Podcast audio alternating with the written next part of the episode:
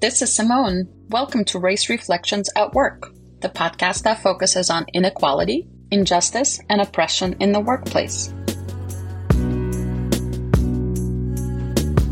This episode will focus on workplace issues facing transgender and non binary people. To send us your questions and dilemmas, please email at work at racereflections.co.uk.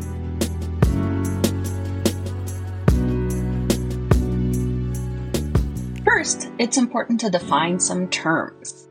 Transgender as a term refers to someone whose gender today is not the same as the gender they were raised with. Sometimes people define transgender as not matching the sex assigned at birth, but sex is its own spectrum, so it's more accurate to discuss gender when discussing transgender identities. Non binary refers to someone whose gender is not the same as the gender they were raised with, and they're not entirely a man or entirely a woman. Both of these terms are umbrella terms that encompass dozens of different gender identities and labels that people use to more accurately describe who they are. Conversely, cisgender as a term refers to someone whose gender today is the same as the gender they were raised with. Cisgender people are in the majority across society and are considered the default.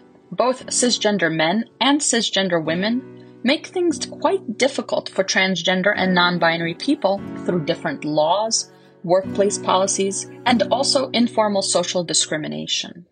Finally, one last term before we get started that I want to define for you is intersectionality. This is a term that was given to us by Kimberly Crenshaw, and it is a theory of inequality that talks about how one's race, class, and gender can intersect and this could result in a life where a person experiences multiple forms of oppression. We can't really have a discussion about gender or the gender binary or cisgender and transgender people without seeing how intimately tied white people's norms are to gender norms.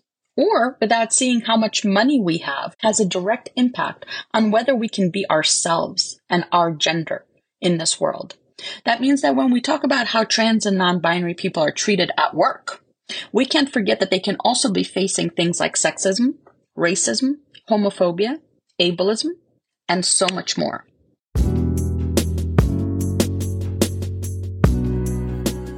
Now that we have defined transgender, non binary, cisgender, and intersectionality, let's talk about how prior to entering the workforce, transgender and non binary people face discrimination at home at school, in higher education, and other settings where they try to get an education in order to enter the workforce. I want to mention that things like transphobia, NB-phobia, homophobia, many other phobias and forms of oppression are common in settings like one's household. In fact, our parents, other people who raise us, siblings, cousins, and so on, are sometimes our first interactions with being less than accepted or being banished from the house, or being mistreated, misgendered, and generally bullied and harassed. However, things like homophobia, transphobia, racism, NB-phobia, and so on are also very common in primary and secondary school settings, which then build upon these negative experiences at home. And because a lot of other peers and family members are not much help when it comes to experiencing these problems, and teachers and administrators at schools could dismiss these problems as, you know, worthy of attention. There's a way that it all intersects, right, to force conformity to gender and sexual norms. And we as trans and non binary people are negatively impacted as a result of being forced to conform. These experiences are very harmful to us as students, as children, and as young adults we therefore end up missing class, missing sports activities, getting poor grades, and simply not being able to advance through our education to even make it to university, let's say. What's worse, many of us who are abandoned by our parents and by our teachers end up homeless, engaging in survival sex work. We face poor health outcomes such as sexually transmitted infections, sexually transmitted diseases, substance abuse, and chronic disease. Or we may become involved in the prison industrial complex that is very difficult to escape. And then, as a result of facing discrimination throughout our lives, we may face discrimination at the college and graduate levels because discrimination does not ease up It does not always get better when we grow up. And so there are a lot of issues that we face surrounding our gender nonconformity, our trans and non binary identity. When we take a look at certain findings, for example, from the LGBT in Britain University report, I will mention some statistics. More than a third of trans students faced negative comments or conduct from university staff because of their being LGBT. And 60% of trans students were targets of negative comments or conduct from other students.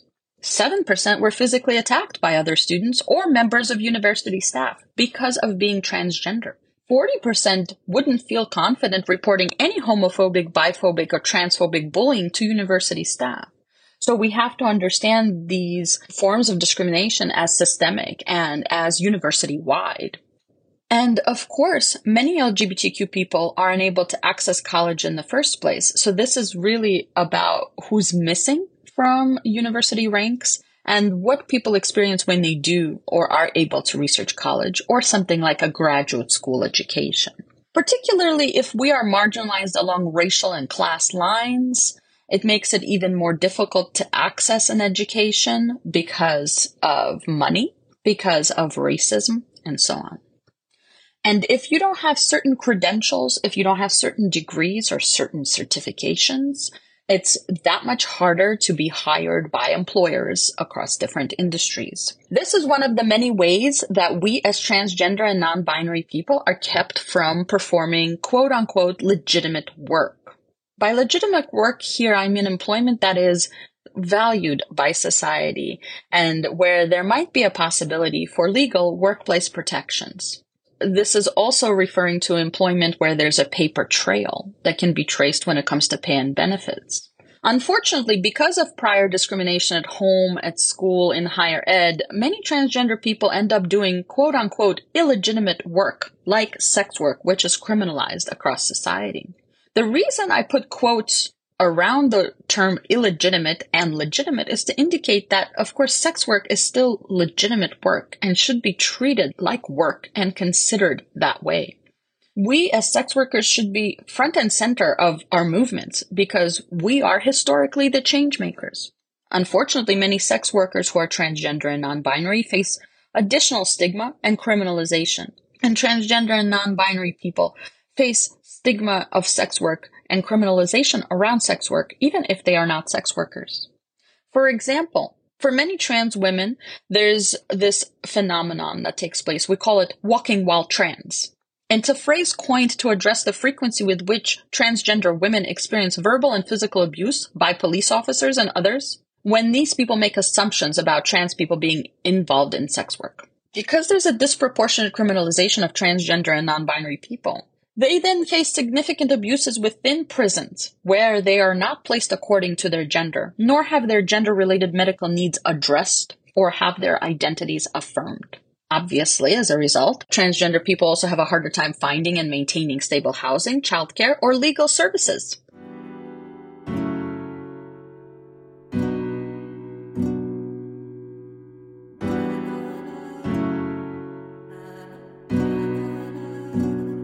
Now we can talk about discrimination that trans and non-binary people face at their actual jobs if they are doing quote unquote legitimate jobs. According to Catalyst's LGBT workplace issues quick take, transgender workers are subject to different types of harassment and it may be combined with harassment they face for being LGBTQ. Now, the acronym stands for lesbian, gay, bisexual, transgender, and queer, but I also want to be clear that the T in LGBTQ stands for gender identity.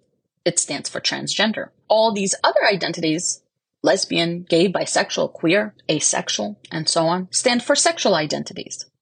And as a result, we as transgender and non-binary people can also be lesbian, gay, bisexual, queer, asexual, or straight. And so it's important to disaggregate the acronym when having a conversation about transgender and non-binary people, specifically so that it doesn't all get uh, lumped under one single term. In any case, back to discussing what transgender workers face in the workplace, there are issues like bathroom accessibility, being deliberately referred to by incorrect pronouns, having to tolerate extremely inappropriate questions about one's body or about one's transition. This could obviously lead to employee disengagement and avoidance of work. A lot of the time, concealment is not an option for trans employees as much as it could be for cis employees who are queer because we as trans and non-binary people might wish to start transitioning and one of the only ways to do that is to have health insurance tied to our jobs. So right now I want to do a small spotlight on what makes everybody upset these days, which is the discussion around transgender people using specific bathrooms. This especially presents a problem at work because cisgender people think that trans people are out to trick them or endanger them in bathrooms somehow, which is factually incorrect. In fact, the opposite is true. Episodic violence that targets trans women and trans people happens because not only do cis people think that trans women are deceiving them like other trans people, but they're also thinking of them as a sexual threat.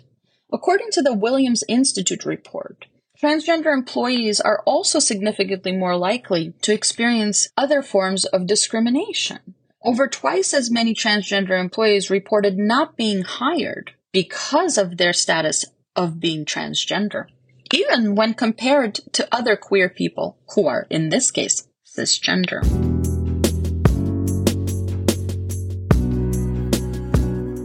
So at this point, I'd like to really break down what employers can do in order to make their workplace more transgender and non-binary inclusive. These things include allowing trans employees to self-identify, offering intersectional allyship, creating ally programs, measuring managerial performance, designating a confidential ombudsman, and establishing pronoun guidelines. So let's take a look at each of these in a little bit more detail. There needs to be developed zero tolerance policies when it comes to homophobic, biphobic, transphobic discrimination and harassment, with very clear sanctions outlined for staff and customers and clients. As employers, you should be actively communicating your equality policies to all staff in order to ensure that there is a safe way to report homophobic, biphobic, and transphobic bullying in the workplace. This resource also suggests that there should be implementation of all staff diversity and inclusion training. And when I talk about diversity and inclusion, I really wish we discussed meaningful diversity and inclusion, not superficial diversity and inclusion. These kinds of trainings need to call out what takes place and what are some of the negative consequences of discrimination that trans and non-binary people face in the workplace. They need to explain what abuse could look like, why that's bad for your employees, for your business, and how it's important for everyone to challenge these kinds of transphobic attitudes. Training should also provide staff with an understanding of how multiple identities can intersect for example, the dual discrimination that transgender and disabled employees could face. It's important to ensure that managers have the appropriate training and support confidently helping transgender employees in the workplace. There should be awareness raising sessions for all employees on trans inclusion, along with guidance about using pronouns and facilities.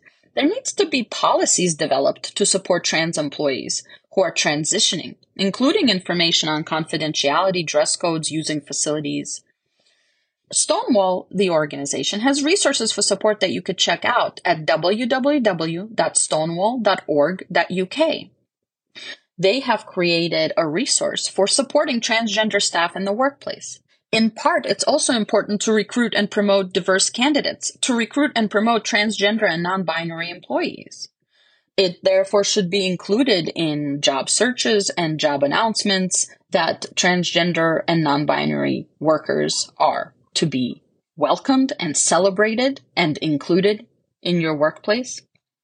Make sure that this commitment to diversity and inclusion is clearly communicated at every step of the recruitment process, of the interview process, and the hiring process.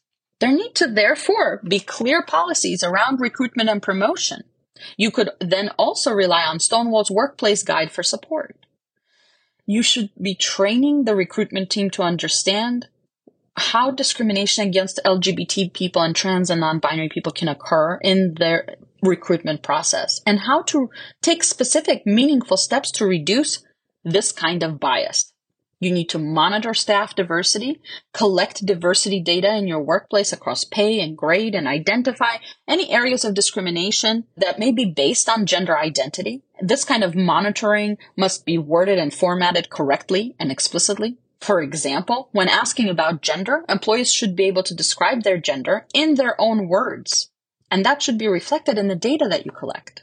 You should also be collecting diversity data in the exit process to ensure that all employees leaving have the space to raise issues related to discrimination they may have faced in your workplace.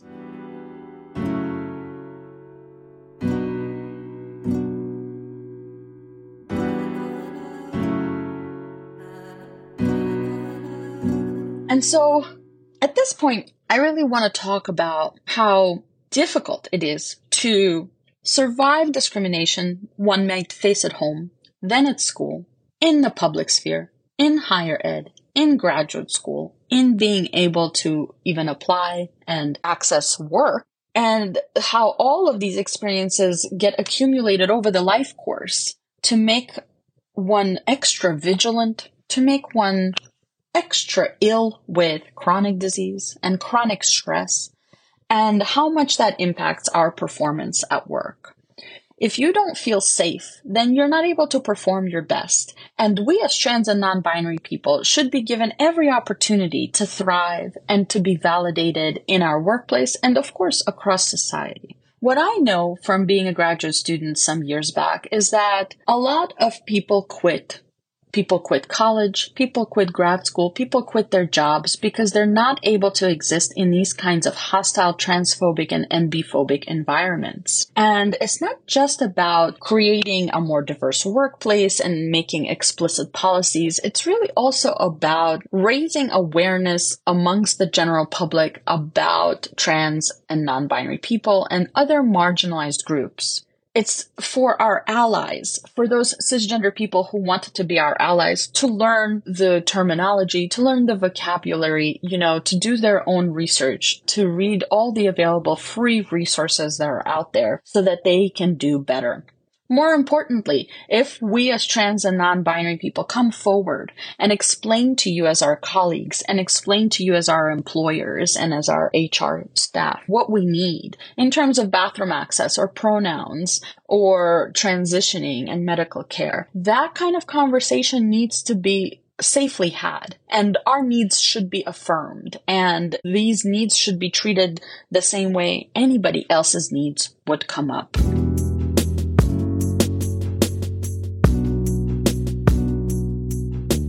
There's a lot of loss to companies and workplaces and organizations when people who are marginalized quit. And that loss can't only be calculated in terms of the money that a company might lose. That loss is calculated in skewing the perception of how many trans and non binary people even exist. If we are forced to hide or are unable to transition or be who we are at work and therefore in society, then society starts to think that there are less and less of us when actually many of you listening to this podcast right now have worked with transgender and non-binary people before. And many of your coworkers today are transgender and non-binary. So, as we close out this podcast episode, I'd like you to ask yourselves whether you or your workplace is a safe place for transgender and non binary colleagues, employees, and staff.